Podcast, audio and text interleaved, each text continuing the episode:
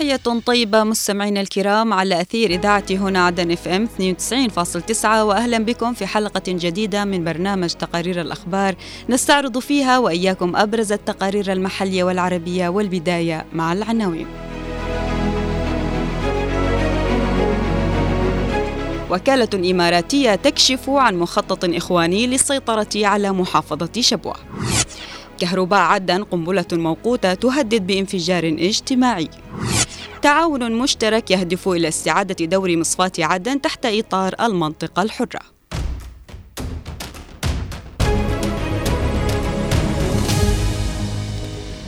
أفادت مصادر وأوساط صحفية بكشف النقاب عن المحاولات المستميتة لميليشيات الإخوان المسلمين تحت مسميات متعددة لتوسيع نطاق مخططاتها الإرهابية ونهب ثروات شعب الجنوب ومقدراته من خلال توسيع قوات ما يسمى بالطوارئ في شبوة، فهي إخوانية الهوى والهوية. المزيد من التفاصيل في سياق التقرير التالي.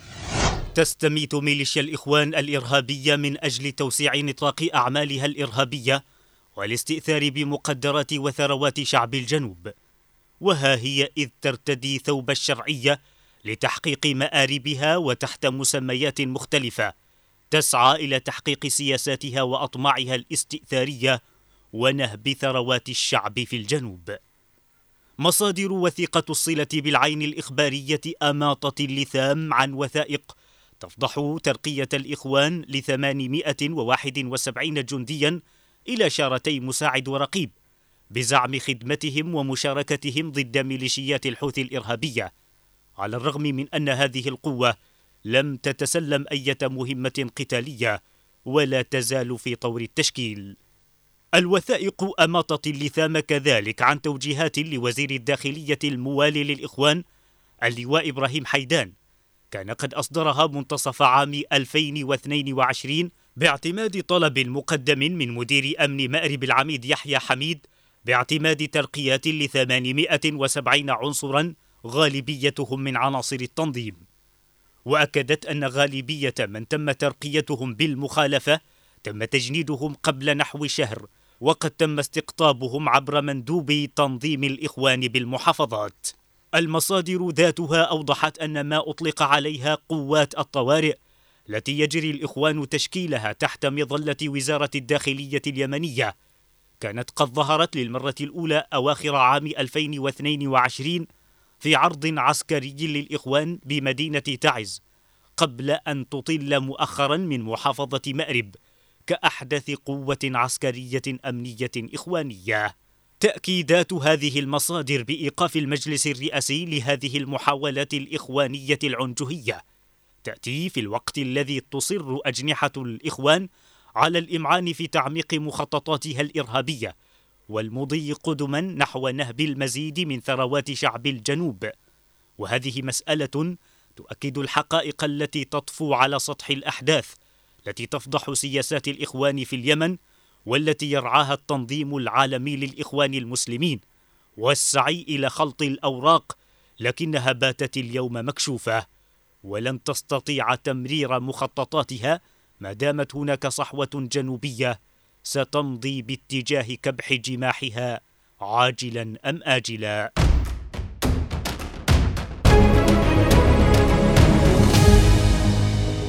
أفاد نشطاء بأن العاصمة عدن تشهد حملة لفصل التيار الكهربائي عن المشتركين المتخلفين عن تسديد فواتير الاستهلاك الشهري في ظل أزمة خانقة تعاني منها المدينة في مجال الخدمات الأساسية، وتأتي هذه الحملة في ظل شكاوي المؤسسة المستمرة بتفاقم الأزمة المالية التي تواجهها وعجزها عن توفير الوقود اللازم لتشغيل محطات التوليد. نتابع التفاصيل في التقرير التالي. تثقل الأزمات الاقتصادية المتلاحقة كاهل المواطنين، وتضاف إلى قائمة معاناتهم تحديات جديدة من أبرزها قرار إدارة كهرباء عدن بقطع التيار الكهرباء عنهم في حال عدم سداد فواتير الاستهلاك.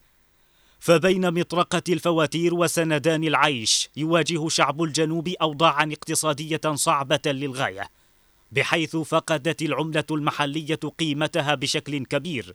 ما أدى إلى تآكل رواتب الموظفين والعمال، وأصبح العديد منهم عاجزا عن توفير احتياجاته الأساسية، ناهيك عن سداد فواتير الخدمات الأساسية مثل الكهرباء والمياه.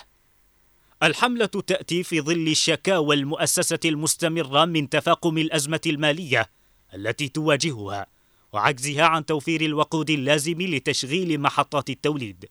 ما أدى إلى انقطاع الكهرباء الذي يصل في هذه الأيام إلى 8 ساعات وأكثر، أدخل العاصمة عدن في ظلام دامس. ويطالب المواطنون في العاصمة عدن بحلول عادلة تساعدهم على سداد فواتير الكهرباء دون المساس باحتياجاتهم الأساسية، ودعم الحكومة لمؤسسة كهرباء عدن في توفير الوقود اللازم لتشغيل محطات التوليد وتخفيض رسوم فواتير الكهرباء بما يتناسب مع الأوضاع الاقتصادية الصعبة للمواطنين، وتوفير عدادات كهرباء مسبقة الدفع لتسهيل عملية سداد الفواتير. وتعد أزمة الكهرباء في العاصمة عدن من أبرز التحديات التي تواجهها المدينة، ويجب على جميع الأطراف المعنية العمل على إيجاد حلول عادلة تخفف من معاناة المواطنين وتساهم في تحسين الخدمات المقدمة لهم.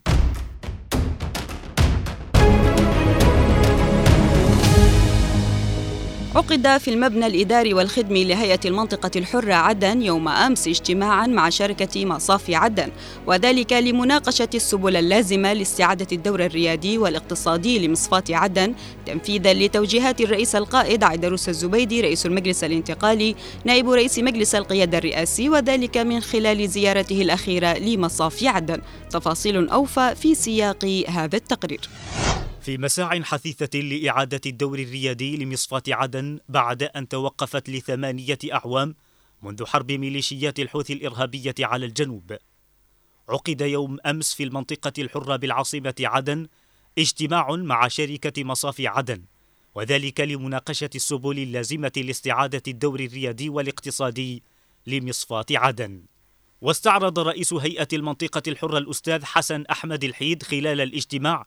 الامتيازات والحوافز القانونية التي يتمتع فيها قانون المنطقة الحرة رقم 4 لعام 93 والذي سيخدم المصفاة ويسهل عملها للنهوض بنشاط المصافي واستئناف نشاط التكرير، والتي ستلبي احتياجات التجار والشركات الاستثمارية الأجنبية والمحلية، والذي يعود بمردود مالي كبير للمصافي ولخزينة الدولة. من جانبه أشاد المدير التنفيذي لمصافي عدن أحمد مسعد بالدور الكبير الذي تقدمه هيئة المنطقة الحرة بعدن من الامتيازات القانونية والاستثمارية المدرجة ضمن قانونها الخاص رقم 4 لسنة 93 ولائحته التنفيذية، والذي سيعزز من تلبية احتياجات المصفاة لتلك الامتيازات القانونية التي ستؤدي بدورها إلى تسهيل عمل المصفاة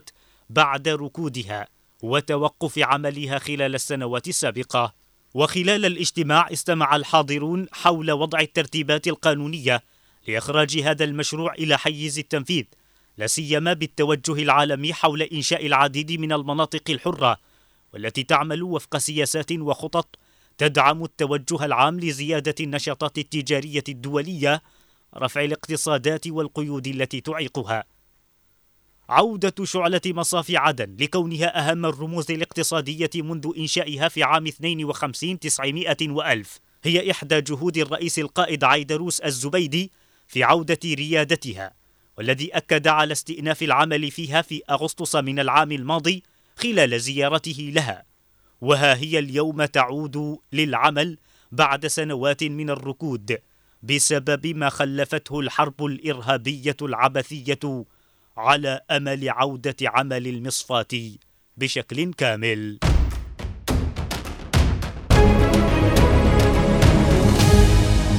إلى هنا نصل مستمعينا الكرام إلى ختام هذه الحلقة من برنامج تقارير الأخبار. كنت معكم من الإعداد والتقديم عفراء البيشي، ومن الإخراج نوار المدني. أطيب التحية، إلى اللقاء.